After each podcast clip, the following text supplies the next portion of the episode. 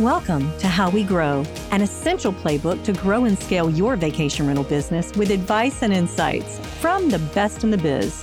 With your host, Lynell Gordon. Welcome to How We Grow the Vacation Rental Show. I'm Lynell Gordon, and I have a long, long, long awaited friend guest that I am so happy to have. Matt Landau needs no introduction. Everybody in the industry knows him. And I'm very happy to have him chat with me today. Thank you, Matt. My pleasure. What I try to do on this show is create a mentorship. And the people that I have on the show are people that have been successful in vacation rentals. And I hope that the people that listen are people that are looking for mentors or looking for advice for how to grow their vacation rental company. You've keynoted so many different times. Tell me what advice would you give people that want to start a vacation rental company or and have a vacation rental company and they're looking to grow the company? I think it's two very different conversations. Let's start with the people who want to grow. People have grown these businesses before, and there's a pretty clean path to growth. In fact, most of the people who are attending this summit have gone through those challenges before Right. and they know sweet spots, nice balance points where you can make enough money and not burn out. And they know pain points that you're bound to cross through, and they know the general pieces of technology that you will need and when. And I think it's a huge mistake not to very simply tap into their knowledge base. You just kind of have to be very self centered not to see that advice as just Mhm. waiting. And everyone in this industry, for the most part, is really open and generous with their experience. So, reaching out to people who do this for a living, who have likely grown to where you want to get to before, mm-hmm. I think that's the simplest way. And that's just such an easy thing. You can look at someone you really admire and say, Hey, can I take you out for a coffee and ask you a couple questions? That's how I found my mentor originally. That's an easy thing. The folks who are just getting started, I think it's a little bit more nuanced. I think, first of all, you have to recognize that it's indeed a business. It's not a hobby. It's getting increasingly difficult for it to be a hobby, let's say. I think you need to be ready to work hard. You need to be ready for a grind, That's true. not sexy, scraping poop off toilets, as Sarah Bradford says. That's my favorite part of property management. I'm just saying I Scraping love poop. No, but cleaning houses. I loved that part. When I went through school, I was going through college and I was able to do that. That was like the best job in the whole wide world. It was very cathartic because all I had to do was work on Saturday, like for six or seven hours, eight hours, and I made my money for the week. And yeah, it was fun. When you were finished, there was a product there. I said, yeah, that's my favorite part of property management. And you I get, love housekeeping. get into the zone, kind of do. the flow state, Absolutely. lose yourself. Yeah, it's not the poop, but it's definitely getting into the flow, of getting everything clean, and afterwards having a sense of, wow, it looks beautiful. Mm. They're beautiful houses that were clean too, you know, for the most part. So, but it's not sexy, and it's a lot of work. I don't disagree with that. And that's where I think either interning or visiting a professional manager and seeing what it's like, what happens, what goes into a great product, that could be very eye opening for somebody. And Mhm. either way, you'd be like, wow, this is a world that I think I'd be great at. Or you could say, ah, this not for me. I would encourage some kind of exploration in that regard before really pulling any trigger because these are guests not whose lives we are responsible for, and these are very valuable family assets that we have to mm-hmm. look after. A lot of times, that's the most valuable asset that people have is in home. And you have a second home, still, it's a very valuable asset, like you said. So, the mentorship is really important. And I think that a lot of people know you, but I don't know that a lot of people know that you have a way to facilitate that online mentorship. Would you tell us a little bit about that? Because I think it's a great thing. That was a solution to my tendency to help people and having seen the power of what happens when you can help people. And there's a lot of people that we just talked about who love to help people. Yeah. It's very powerful. Right. That is a really powerful thing. The one catch is that you kind of get bored answering the same question over and over again. And if you're wise and you're going to put some time into a great answer for a mm-hmm. question, I thought to myself, there must be a way for that to scale. Right. Sure. for that? Ask GPT. ChatGPT. We're done. Yeah. the solution I came up with, and this was 2012, was let's make a private online space. So we chose a forum software that was originally built by video game enthusiasts. yes, I was very familiar with. Were you? That would be me. I, yeah, I used to have an online guild. Did you? Big gamer. Big gamer. Still gamer here. So there's something people should know about gamers. They love sharing tips Absolutely. with each other, Yes. and they are tight communities. Yes, very. So they built this software called XenForo. Mm-hmm. with an X. And that was the software that I settled on. It was kind of like a WordPress of community softwares. Right, right. I needed to get away from Facebook. I needed to get away from any social media that was down to manipulate the algorithms. I needed my own open source software that we could build not to get viral sensation, Exactly. but to get the information into people's hands. Mm-hmm. And so we chose this software. And the premise of the early days of the community was if you're a member, and the premise still is to this day, you ask the community a question if it hasn't been asked before. And then we ask the brightest members of the community to chime in, and it becomes a living document and it begins to evolve.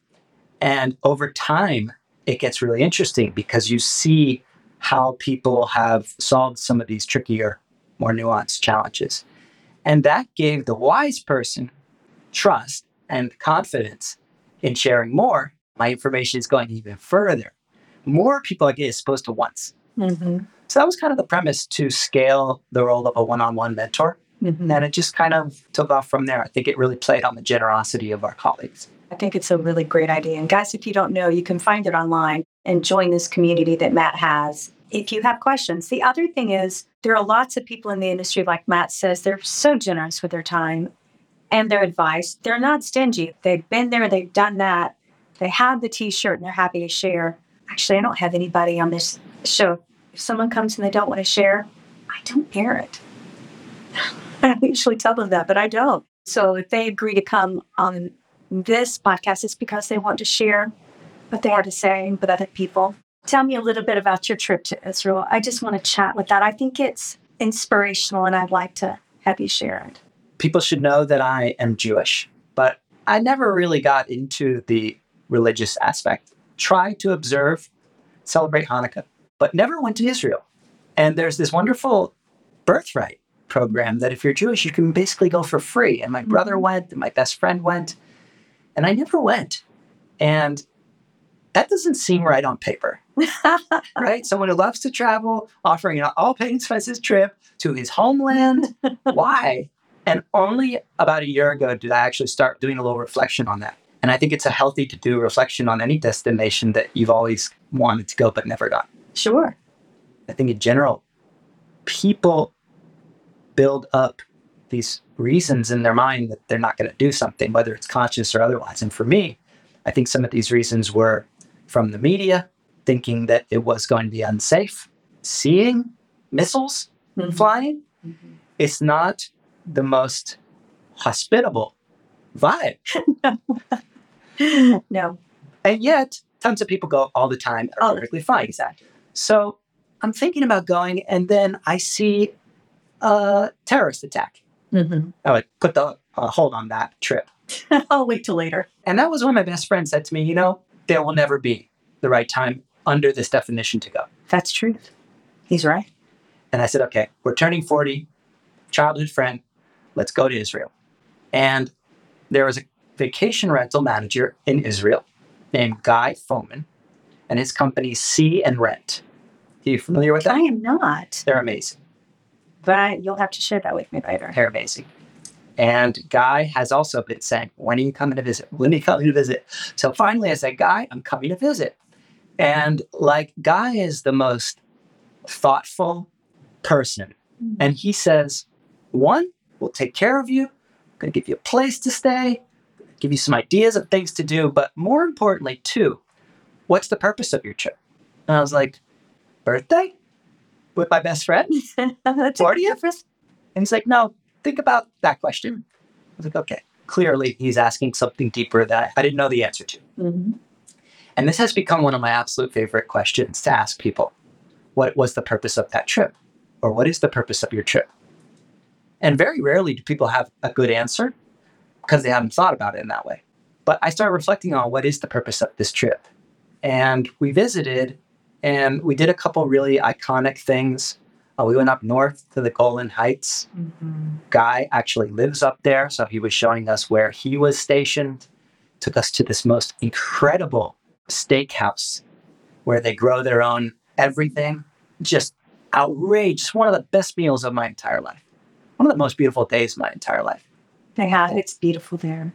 It's gorgeous. And you see these fields that are so beautiful with tanks Yes, you do. and trenches because you can see Syria from those hills. And it's just this very unique kind of juxtaposition Yeah. that I certainly was never familiar with. And it just felt special. It's living history, and the stuff is not that long ago. No, it's not. That's right. And that's just really sort of striking for me. I never really paid too much attention to history, especially when I travel. Like, I'm going to these really remarkable places, but never really paid attention to what happened here. And that was really poignant. I would say the same thing about Jerusalem, which no matter what someone's religion is, they go there. Like, It's a wow factor. I get it. Ata Medvedet Ivrit. Do you speak Hebrew? No. I may not have said that right. I'm taking Hebrew lessons. How cool. Yeah. I'm living in Jerusalem. And every time I go up to Hebrew University and you go by the Temple Mount, and you go by that Western Wall, every time I go by that place, I think, this is where God said He put His name forever. And it's just like this hugely overwhelming mm-hmm. sense of, like you say, it's a place where many religions come to find their way. Built by property managers for property managers. Streamline is a powerful software that gives managers enterprise level capabilities to drive more revenue and improve operational efficiency. Migrating to Streamline allows property managers to gain functionality while reducing the need for multiple vendors, improving flow by logging into a single system and reducing redundant technology costs. With Streamline, property managers achieve revenue lifts by leveraging our fully fledged communication center, reservations quoting system, revenue management tools, homeowner acquisition CRM, and powerful direct OTA connections. Streamline also has industry leading trust accounting and report capabilities to give you clarity in an overall company performance. Learn more about Streamline Vacation Rental Software at streamlinevrs.com. Tell me your thoughts on Jerusalem. And again, as a non religious person, I didn't even consider myself spiritual at all. You feel something different that I'd never felt before. And several people have since mentioned to me that they are not Jewish, but upon going there, they felt like they were going home in a way, Wow. Yeah. which is just incredible. And I had this moment at the Wailing Wall, and not known as an emotional person, but I had this moment that I was overwhelmed with emotion and I was moved to tears without any prompting. No one said anything. And if you had told me that a year ago, I would have said, not possible for you, Mateo. Mhm. But this happened to me because there's something that just moves you. And I was like, whoa, there's a lot more going on in this life Mhm. than I was giving attention to. Right. And I wouldn't go as far as to say I'm ready to move to Israel, although plenty of people tried to persuade me. I'm certain they did. Yeah, several people tried to set me up with their daughters. We're gonna, trick you into moving here. I have some nieces if you want to come over. What is that called? Aliyah. Aliyah. Aliyah. Right. And that is first visit staying there, is that right? Aliyah is the process of becoming Jewish citizen there, Israeli citizen there. Mm-hmm. So yeah, it's a way for the Jews to return to their homeland. They call it making Aliyah. And Aliyah comes from a verb that I can't remember what that. I think it means to go off, and I, I can't remember exactly. But they talk about going up to Jerusalem. It's a remarkable place, and I know what you're saying because I never wanted to go either. I had plenty of opportunity being in the software business because we were invited to conferences over there. But I would always send, like I sent Scott Leggett one year, and I just never wanted to go. And when you do go, you go, why didn't I go? Oh, hmm. why didn't I think that? It was not a real spiritual experience for me. That it just felt like home. I now see exactly why people say that. And just to kind of bring it full circle, ultimately upon leaving, I kind of put my finger on the purpose of this trip, Mm. which was that I wanted to become a deeper person. I wanted to explore more and peel back some of these layers that I'd like to do some work there. Mhm. And I think there's just something fascinating for me about travel to places that make us a little uncomfortable. And obviously, that's a huge spectrum, Yeah. right? But there's something about traveling to a place that may scare you a bit or that's completely out of your comfort zone, where you don't have any control, where you basically can't help but to learn and to open up and to observe and listen, smell, and like you come back changed. That's true. I think that's why we are all in this industry to a degree. We host people who travel to places to feel something, feel change somehow. Right. And oftentimes our colleagues don't do enough of that themselves. Absolutely. We find ourselves too busy. I'm very fortunate to travel. I've only traveled because of work before, and now I travel because of my husband's work. He travels to cool places. I would travel to boring places like Vegas and Chicago, places like that. He brings me to places like Italy and London and Cambridge and the back and things like that. I try to create memories now, no matter where I go. And I think you're right. A lot of property managers are concentrating on creating memories for other people, but they don't do it for themselves. There's a guy sitting in the seat earlier today, and he said that with something that you have to play in order to grow. And I think that's similar to what you've been saying. Uh, he's a property manager, and he caught it. And I was like, wow, I'll have to think on that. Was that Andy? It was Andy's. I sensed that. It was, It was Andy. Yeah. He was like, you have to play to grow. And I thought, okay, I think that's fascinating. He had some really cool things to say. When you go somewhere and you meet someone who lives there and you are attracted to them, Mm-hmm. you like their vibe or you trust them or you just kind of like you meet them maybe in a serendipitous way and they show you a place because they love it Mm-hmm. or they give you an experience because they created it or they were inspired by it it rubs off it just it's inherent to that for me is the core fire that a hospitality professional needs to feel what the trip is like so that they can convey it to their friends. And if you're in a great mood and excited and passionate and all these things, your guests will feel the same way. Your team will feel the same way, and vice versa. If you're not in that state of mind for long enough, I believe it begins to seep into the rest of the operation and ultimately the experiences. That's true. That's true in any business. That's a basic business principle right there that you just threw out. And it's true.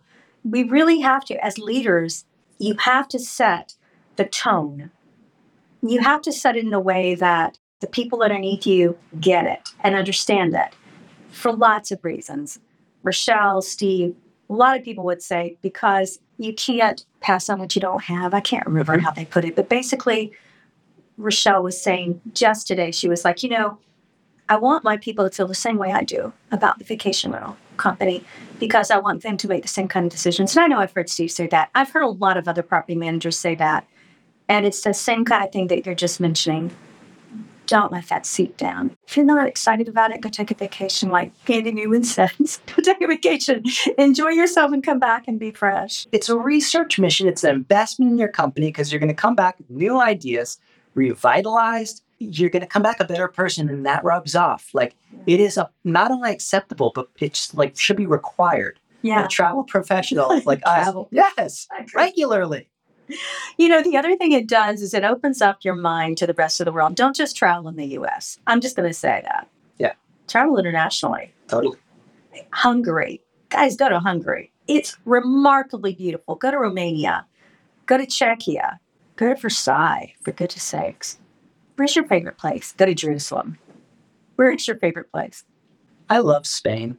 There's just something about Spain. I studied there, so maybe those were formative years, but I really just love everything about Spain. I could live in Spain. Spain has some beautiful, beautiful, beautiful places. Where's your favorite place in Spain?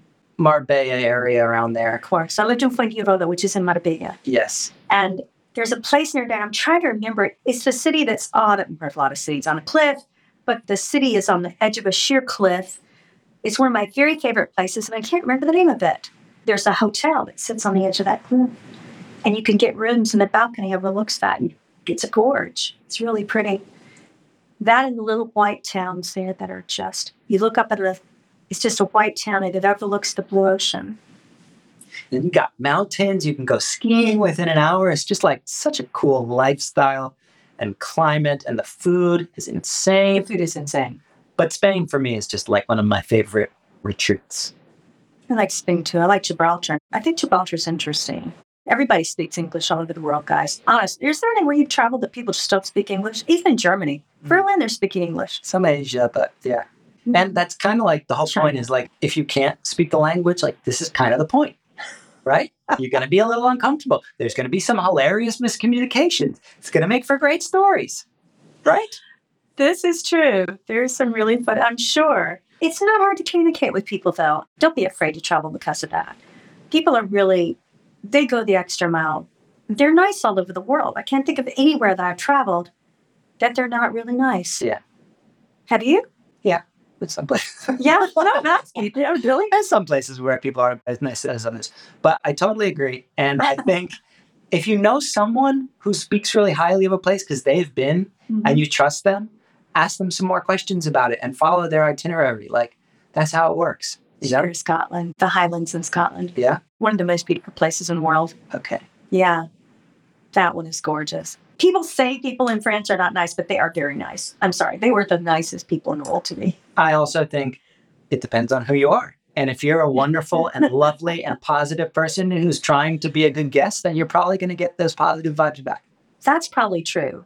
You know, I hadn't thought about that. When you travel, have positive vibes. Don't you want all of your guests to have positive vibes too? Yeah. So, yeah. Is there any advice that you want to give property managers that anything specific that you to say? I think it, it's easy to get very overwhelmed with the amount of technology that you need, with the operational complexity that is required to run a business these days. It's easy to get overwhelmed in all that, and a lot of us are famously control freaks.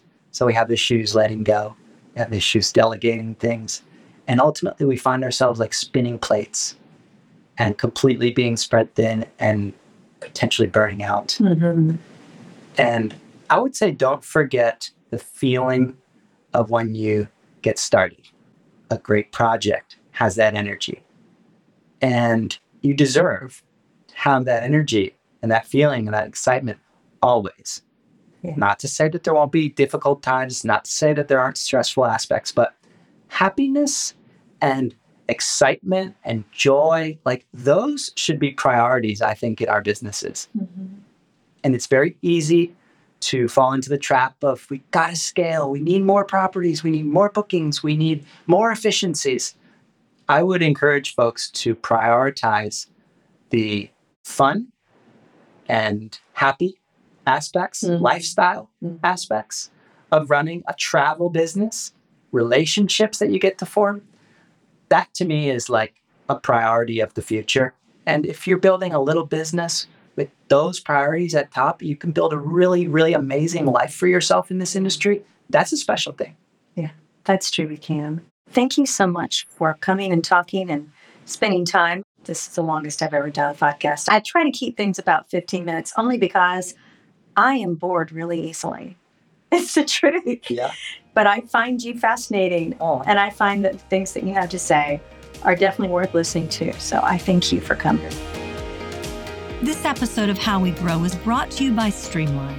To find out more about how Streamline can help grow your vacation rental business, visit streamlinevrs.com.